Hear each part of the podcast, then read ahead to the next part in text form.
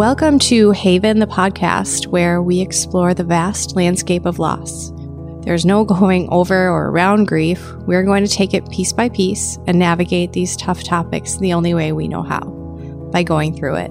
This podcast discusses miscarriage, pregnancy, infant, and child loss, so please listen with care. Silent mystery. Hi, I'm Jen Burgard, your host, and following my own personal tragedy, founded Haven, Landscape of Loss. We're telling stories of loss and sharing our perspectives about surviving grief. This episode, we talk to a woman who endured not just one life altering moment, but several, all in a span of just one year.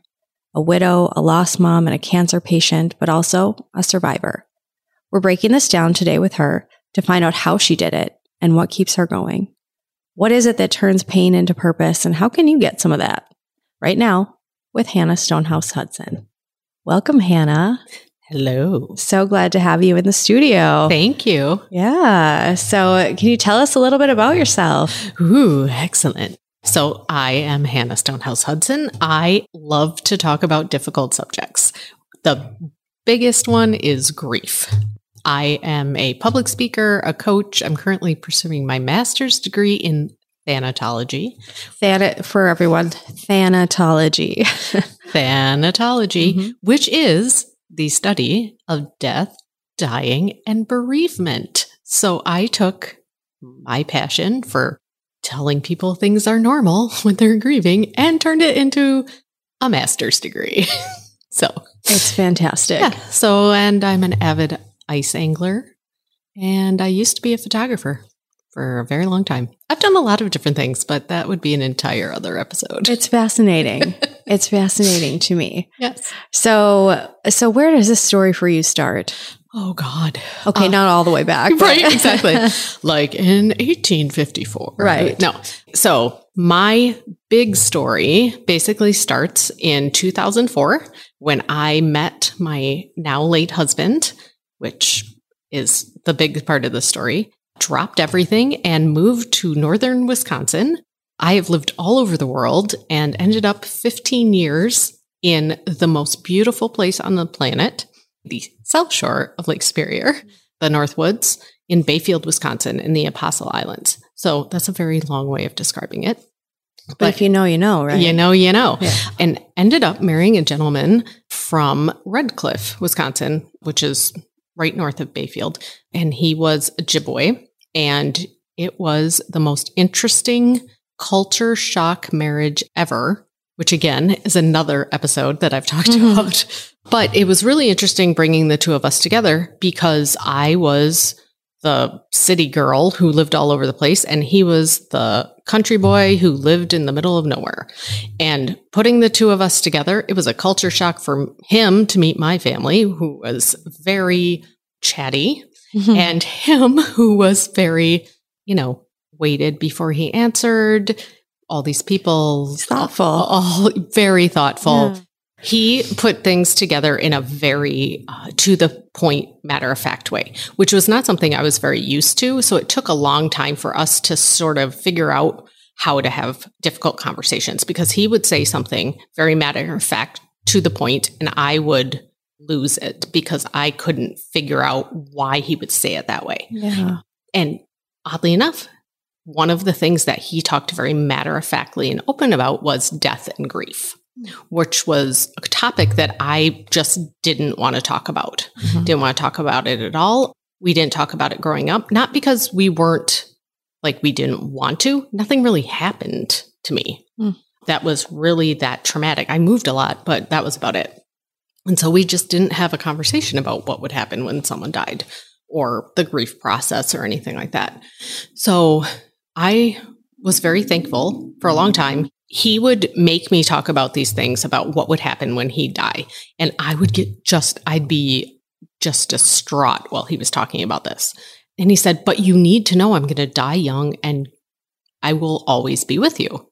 And I would just, I didn't like that, but I was oh, like, okay. Who would like that? right, exactly, exactly. Who would like that? But right. he also talked about like when you'd see spirits or all these things that was not, I grew up knowing that I saw spirits and could interact with all kinds of things, people on the other side that kind of saw things that other people didn't, but it was an assumed in our family, like people just do. Mm-hmm.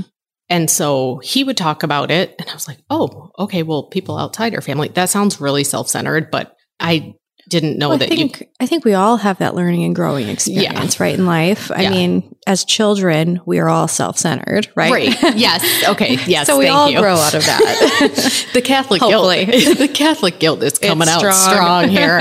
um, but I also I spent a lot of time currently thinking about how other people feel and how other people react. So sometimes I do hear myself apologizing for something I've done, which I just need to stop. But anyway, I digress.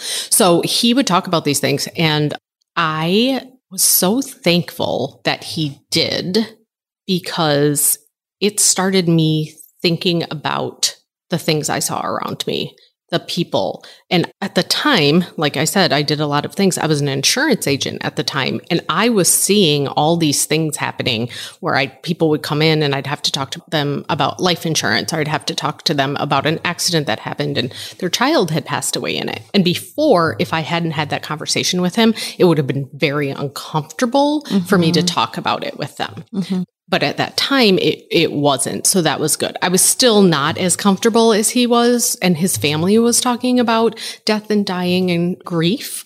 But at the time, I was. So he had really forced me to talk about things that were very uncomfortable. And we had never planned on having children. We had never planned on having kids. He was not interested in that. And I loved his nieces and nephews and, you know, his cousins. So that was fine with me. We just had kids, we played, we wanted to build our businesses and eventually possibly foster or adopt. But we weren't interested in the time it has in kids. And I accidentally got pregnant, very surprisingly. so we were absolutely floored. I actually found out I was pregnant because he had left to go get his captain's license because he needed that to be a fishing guide. He was gone for a week and I was just sick. I was puking everywhere. Oh, no. It was horrible. And I thought I had the flu. And then I started smelling things and I realized like we kept bait in the freaking living room. Mm-hmm. Okay. It was the Northwoods. He was a fishing guide and the aerator had gone dead. So all these fish were rotting in our living room. Okay. And I didn't realize that's what was going on for like three or four days while he was gone. And I opened it. Oh gosh. And puked everywhere. I'm like, this is not not normal response. I mean, like it smells bad. I mean, so that's his, gross. Yeah, it's gross, but it's not like on the floor for a day. So I, as you do, peed on a stick and was pregnant. Oh my gosh. and basically cried for a day because I mean, I was excited, but I was also like, oh my God, I'm self employed. He was going to start being self employed. He was going to quit being a cop and be a full time fishing guide. And I was like ruining our life. Oh my gosh. So I told him and we both cried for like three or four days. Oh. It was at the time was not a happy thing. Yeah. Well, it's okay to have right. a different and that response. Is, exactly. And that is totally okay. It's totally okay. So we spend a couple weeks getting really excited. Yeah. We were like, okay, we talked about it. Yeah. We're like, okay, this Shock. is going to be awesome. yeah. Yeah. And we got ourselves super super excited. Yeah. Saying, okay, well, this is how our life is going to change. And February 17th, I had a little bit of spotting and he was supposed to film a TV show that day. I said, you know what? It's probably fine. Just go out, film, and it'll be fine. Mm-hmm. So I called my doctor. She's like, oh, you should come in and we'll just, you know, take a look. And I'm going to tell this whole story. So this may be slightly triggering for people who have not been through this sort of thing or who, excuse me, who have been through this sort of thing. Mm-hmm. So I go and she does the ultrasound and there's no heartbeat and definitely no longer with us. And something happens. I can't remember. Oh, yes. So I start bleeding a little more. And she says, okay, well, why don't you go to the hospital? I'm going to have them do like an actual vaginal ultrasound. Mm-hmm. And I go and I'm walking into the ER and my water breaks. Oh my goodness. So, and I was 14 weeks along Okay. at that point because we hadn't known for two months. Yeah, you didn't find out right away. Yeah, we yeah. didn't know for two months. Yeah. And my water breaks. And all of a sudden, I'm in, I don't remember all of this, but I am hemorrhaging and it's really bad. And I'm at the hospital and we're trying to call Jim and he's not picking up. He's not picking up. And I am all by myself with these wonderful women Yeah. who I know because it's a small town Yeah. and I'm bleeding everywhere and it's mm-hmm. really bad. But the weird thing was we couldn't get a hold of him. We couldn't get a hold of him. We couldn't get a hold of him. And finally, a call and we get a hold of him and he's in the middle of nowhere. And they're like, Your wife needs to talk to you. And from that point, I don't really remember anything other than he was so in shock that he didn't even come in. Like, he's like, This isn't really happening. So he's like, Do I need to come in? Hmm. I'm like, yeah, you probably should. Yeah. So somehow they put me in a car. I drive myself back to the doctor's office. Sounds dangerous. Okay. Oh, it was extremely dangerous. yep. And then end up bleeding all over the exam room to the point where they have to replace all the carpets and do everything. oh my goodness. so I am hemorrhaging. Yeah. This. It was not good. Like this is horrible. So I don't, I feel like I'm getting a little bit into this, but my PTSD does not necessarily come from what happens next for my husband's death. Mhm. My thing is, I discovered at the time, so I end up bleeding. I have a D&C. Mhm. My poor husband, looking back now, he was like, I go home and I'm having some more issues.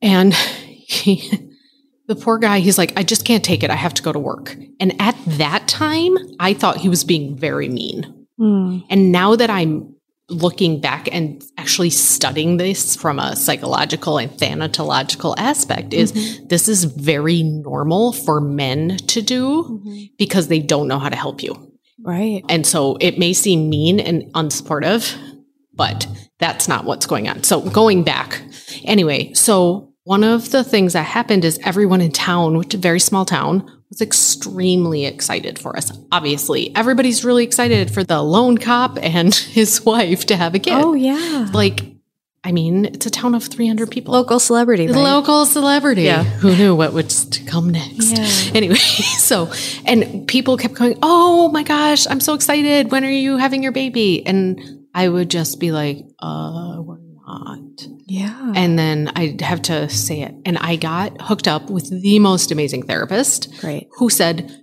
You know what? Sometimes people, when you're going through loss, they want to be a part of it. They want to tell you their story because I tell them and then they would mm-hmm. tell me their story of loss Yeah. and I would become very invested in it and Yeah. and feel because I mm-hmm. thought that was the appropriate thing to do. Feel what they were feeling. And I was having serious PTSD from it, not being able to get out of bed. I would check the doors three times to make sure they were locked. I thought the house was going to burn down. Like I was having, and this was for months, I was having significant symptoms. Yeah, Um, that's very significant. I mean, with the Yeah. anxiety and Yeah. I mean, and it's hard. I think sometimes for for someone who maybe hasn't experienced PTSD Mhm. or hasn't experienced child loss to understand why, like you just said, I'm checking the door locks. Mhm. Why are you checking the door locks? How is that related to your child dying? You Mhm. know. But it, it doesn't quite make sense, but it's there, right? It's there. It's hard. It's just our own mortality. It just Yes. becomes, right? If this can happen, anything can happen. Oh, yes, Right? exactly. And so you go down this road. I remember driving going, I was supposed to die.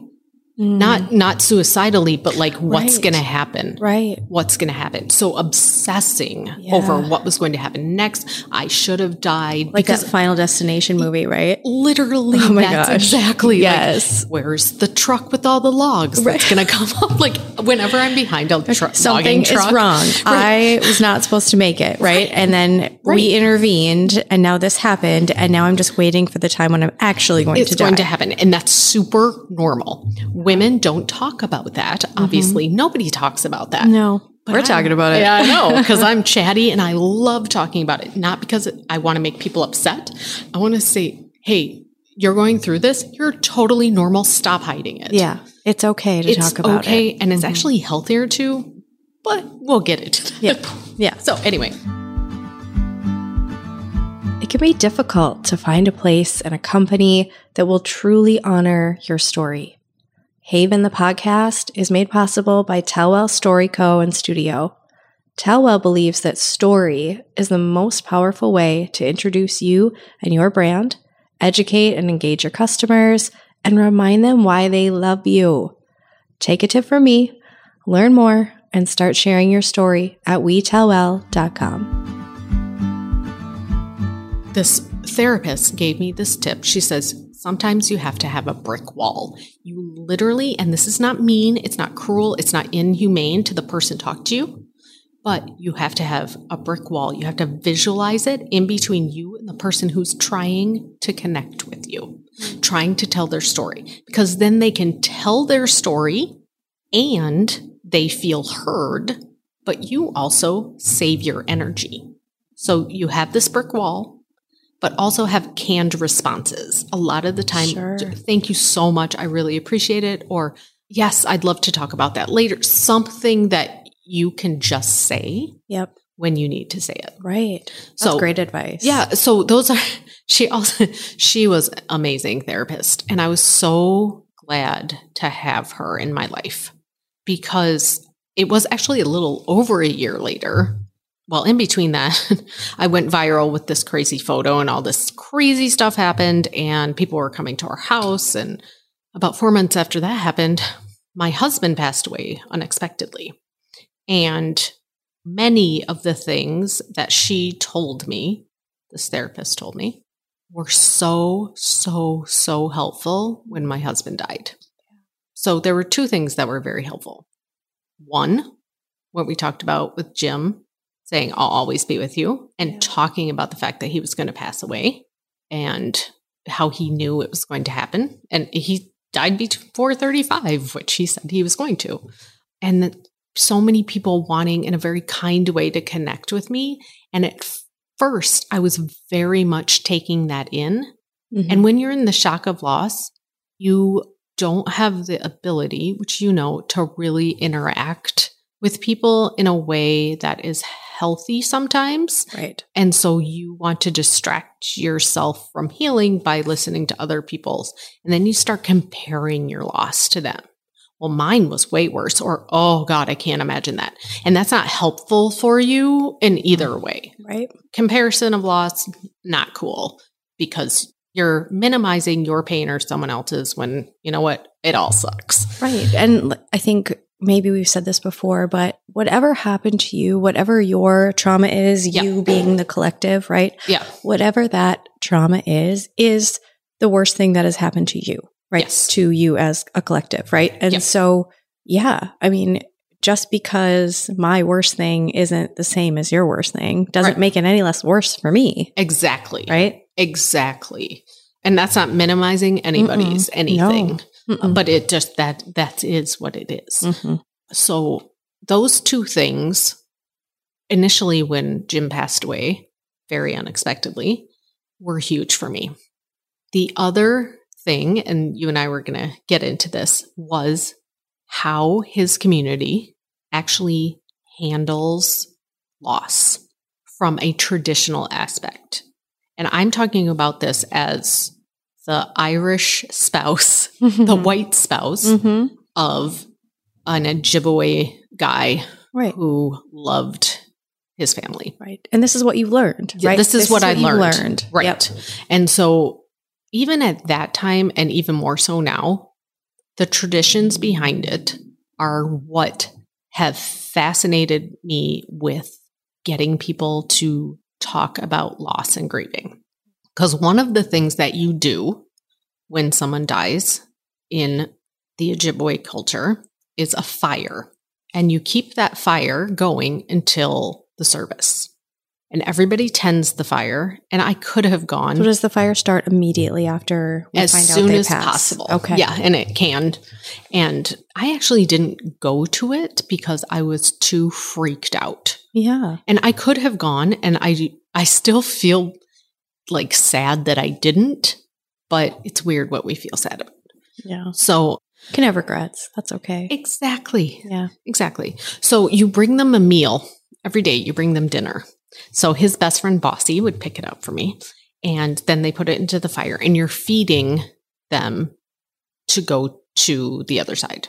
Oh, how interesting. Yeah. So their journey to the spirit world. Mhm. This is how you do it. hmm And so the last, I like, I would always make his favorite meals, always. And then the last one, I got a package of Oreos because that was his favorite and said they had to eat some and then they could put them in the fire. so on his birthday, on his birthday, every year we have Oreos or Oreo blizzards or just something Oreo Mhm. for his birthday. So, and sometimes I do it on the anniversary of his passing too.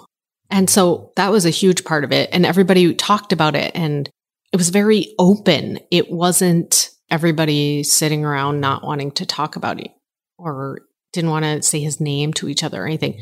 Everybody just told stories and it set the tone for the rest, I swear, the last nine years.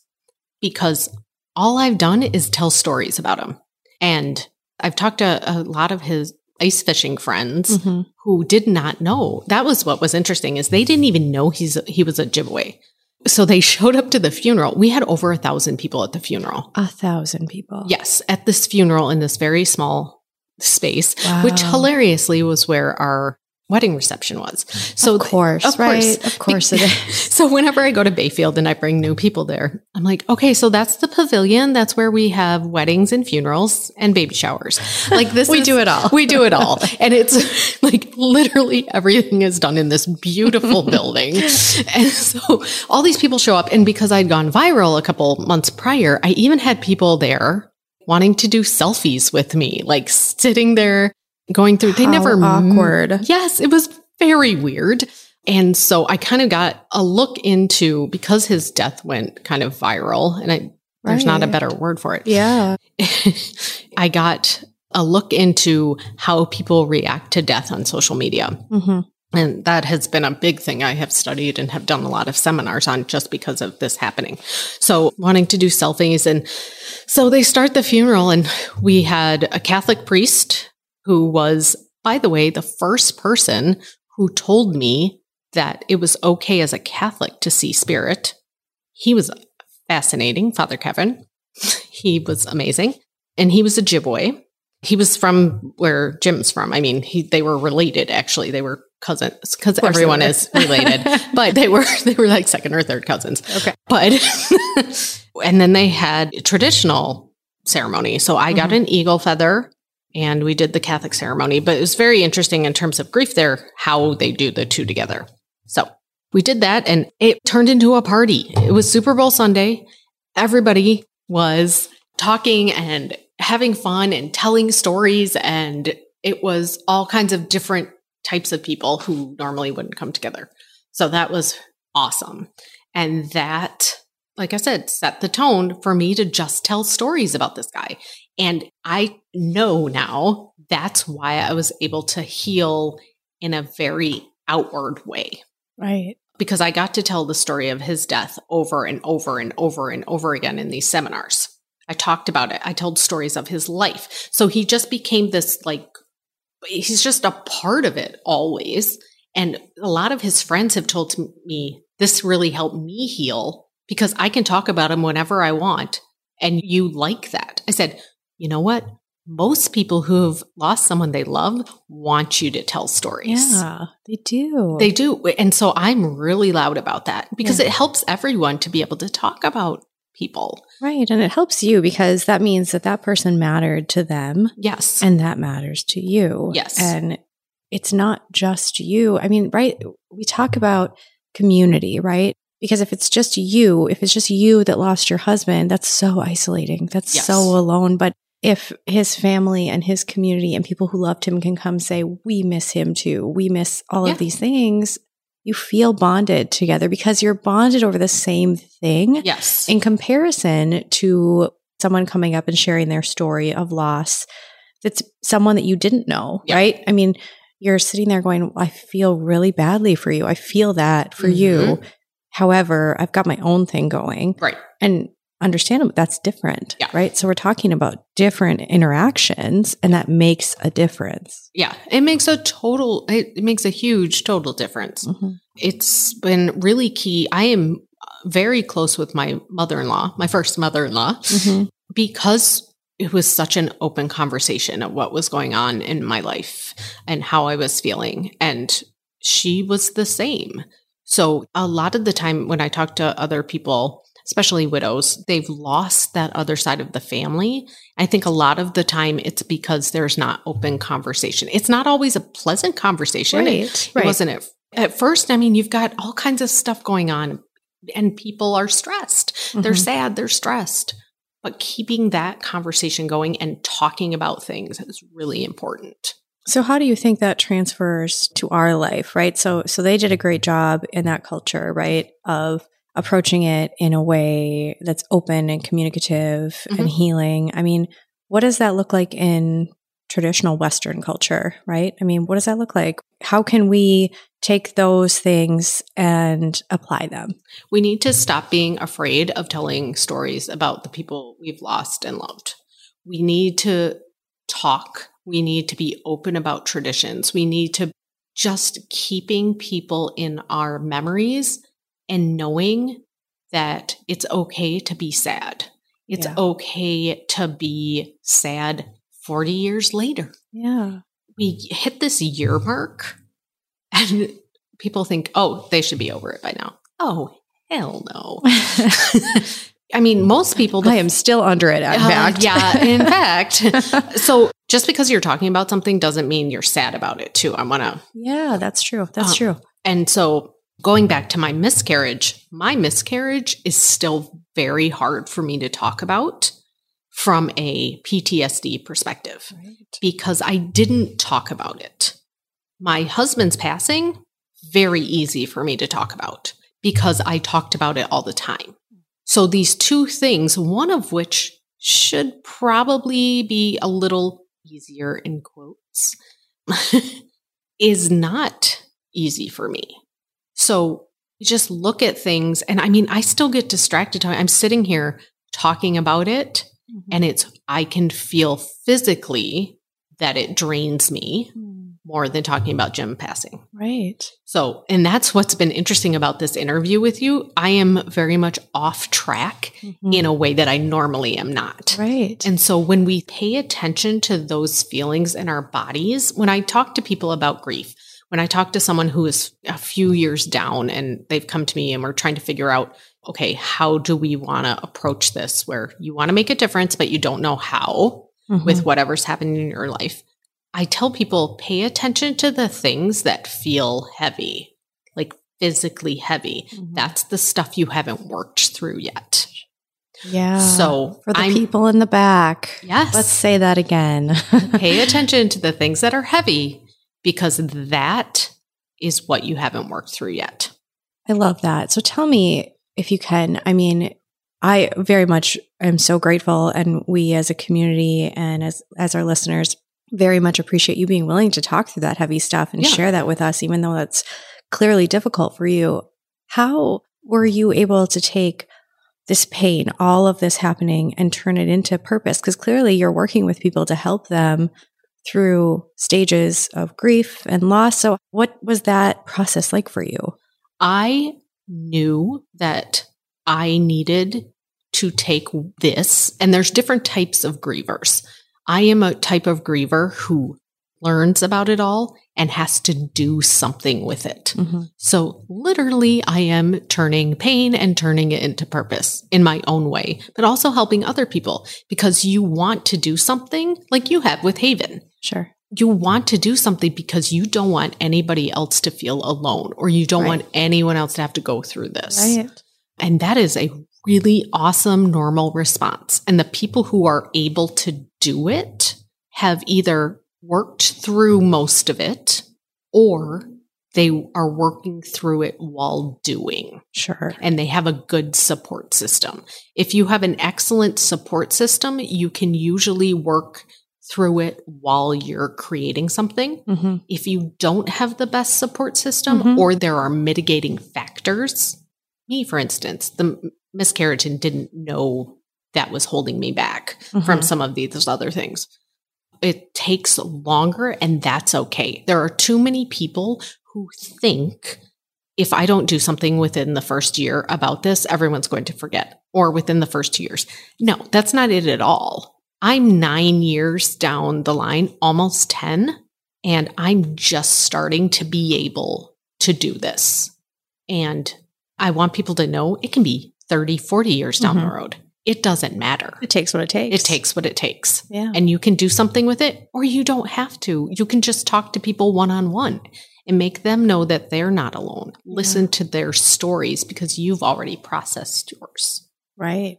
So there's various ways of doing that. So does that answer your question? I It- got a little distracted. it does answer my question. And I think that points out an important part too is just being willing to sit with other people in those tough times, in those hard moments, not being afraid, right? Mhm. Afraid of having that conversation, right? Because if I'm looking at you and you start telling me about your husband or your baby and you break down crying, hmm it's natural in this area for folks to like kind of clam up and go, oh gosh, oh gosh, oh Right. gosh. What do I say? What have I done? I've stepped on a landmine. How do I fix this? Right. Uh, what can I throw at this? Right. Exactly. you know, what energy can I throw at this to make this go away? But what if we just said, okay, I see you're feeling really upset. I hope it's not something I said. If it is, I'm happy to change the topic. But if you want to talk about it, let's talk about it. Right. That takes bravery. That takes courage, right? To do that. And Yeah. as a human, another human being takes a willingness to get in there with them, right? Yes. And and be empathic and and feel those feels because we don't like feeling that way, right? Like Right. I don't like feeling miserable and sad and and hurting. I don't like that feeling, hmm but I accept that it's an important feeling to have Right. and to get comfortable with, right? And Right. so, and the other thing you said that was interesting is that you said it's been nine, almost 10 years. And I think it's important to clarify that it's not that you haven't been living for nine Oh, or 10 years, right. right.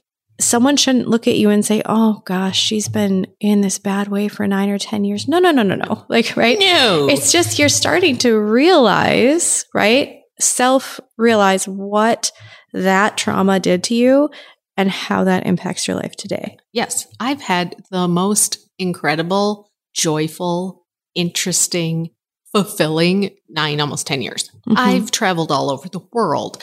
I've done seminars. I've done all kinds of things. But I wasn't ready to help people do the same thing Yeah. until now. Until now. And that's totally cool. That's amazing. So tell us what you're doing now. Tell us more about thanatology. so, thanatology, the study. We're going to link this in the show notes, Oh, yeah. so thanatology is the study of death, dying, and bereavement, grief.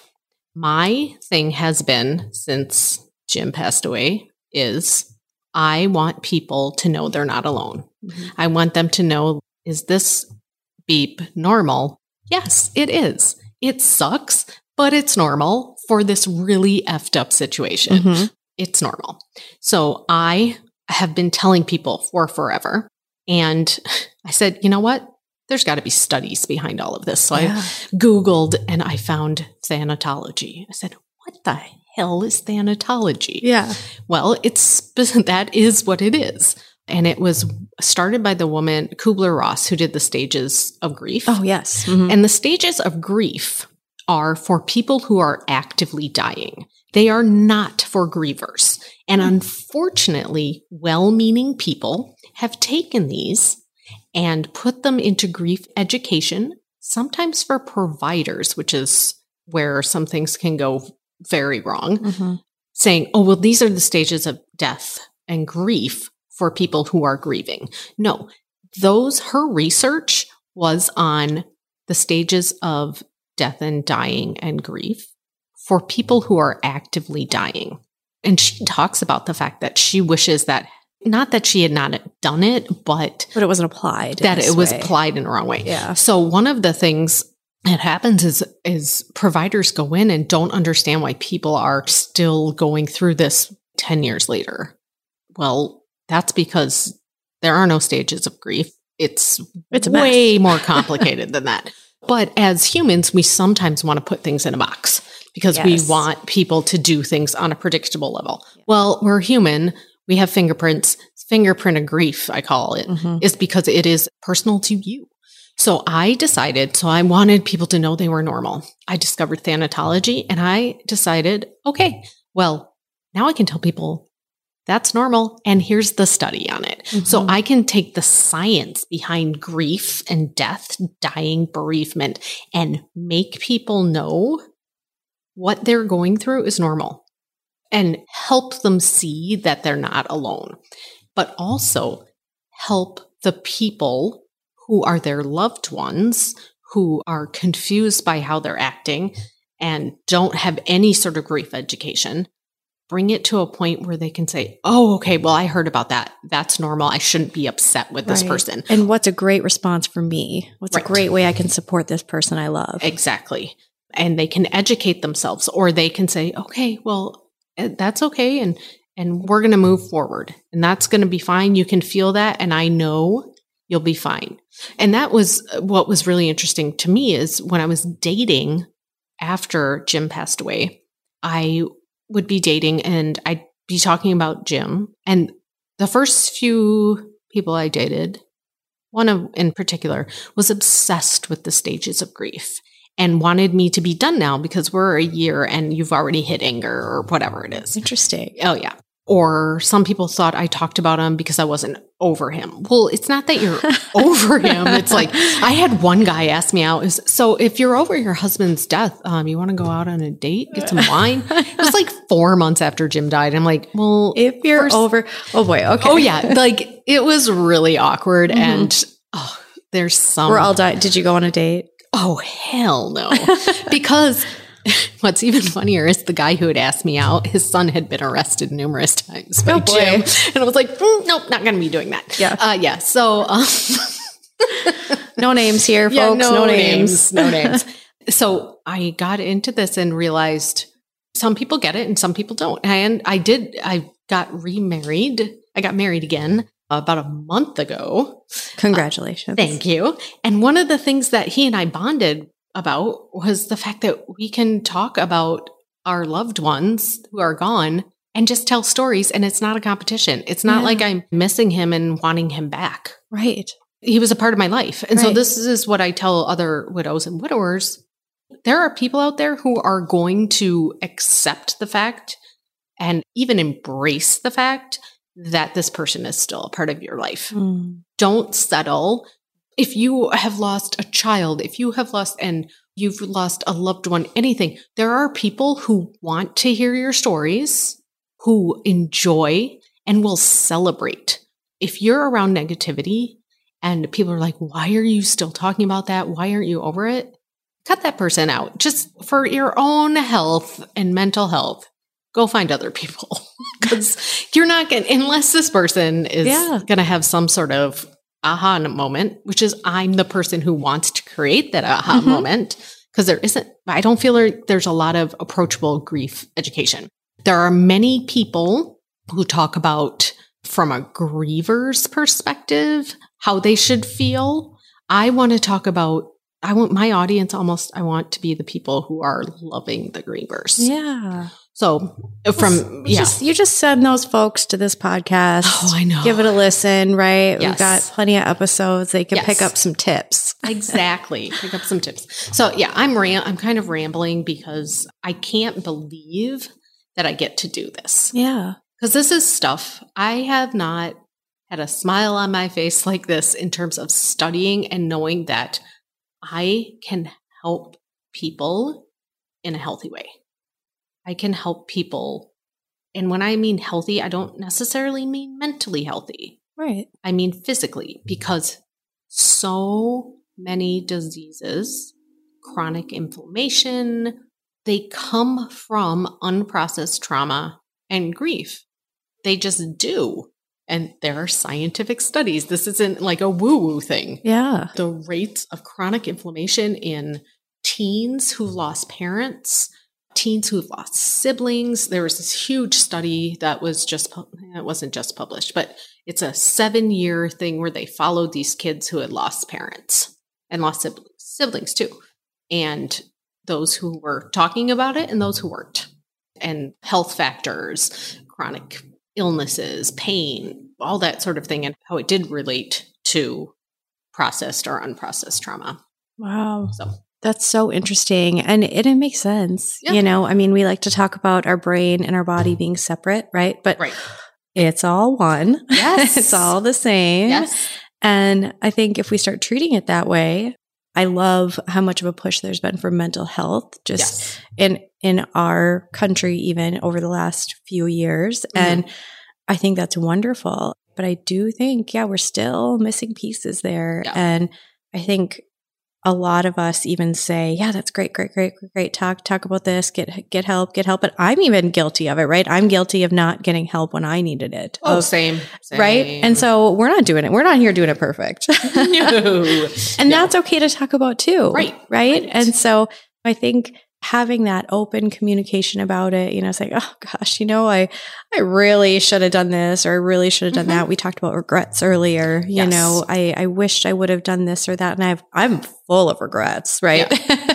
should so, have done this. Should, yeah. yeah. Should, should, should. Right. Should, should, should. None yeah. of us are, are doing it perfect, but we can all try. Yeah. Right. And I love that. I think that's so interesting. So, Hannah, where can we get your information? Where can we find out about you and the things that you offer? If you go to timegracespace.com, I have all of my stuff there, ways to get a hold of me. My email newsletter is there, or you can go on Instagram or Facebook. It's just Hannah Stonehouse Hudson. All right. Perfect. All the all the Hannah Stonehouse Hudsons. perfect. We are going to link you in our show notes so folks will be able to find you and cool.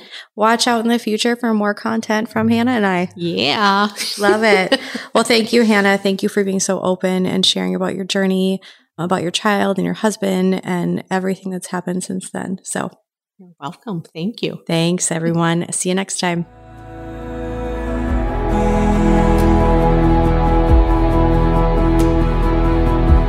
Thank you for listening to Haven's Landscape of Loss. If you found it helpful to hear this story and are going through a loss journey of your own, or supporting someone else who is, consider subscribing on wherever you're listening to this podcast. If you found this episode helpful and you'd like to support the podcast, Please share it with loved ones, post about it on social media, and leave a five star rating wherever you're listening. Finally, to learn more and get even more resources about the lost journey or to send a healing gift, please visit havenmidwest.org. And while you're there, consider donating. This podcast is made possible by our partners at Tellwell, listeners like you, and folks willing to share their stories so we can all heal together.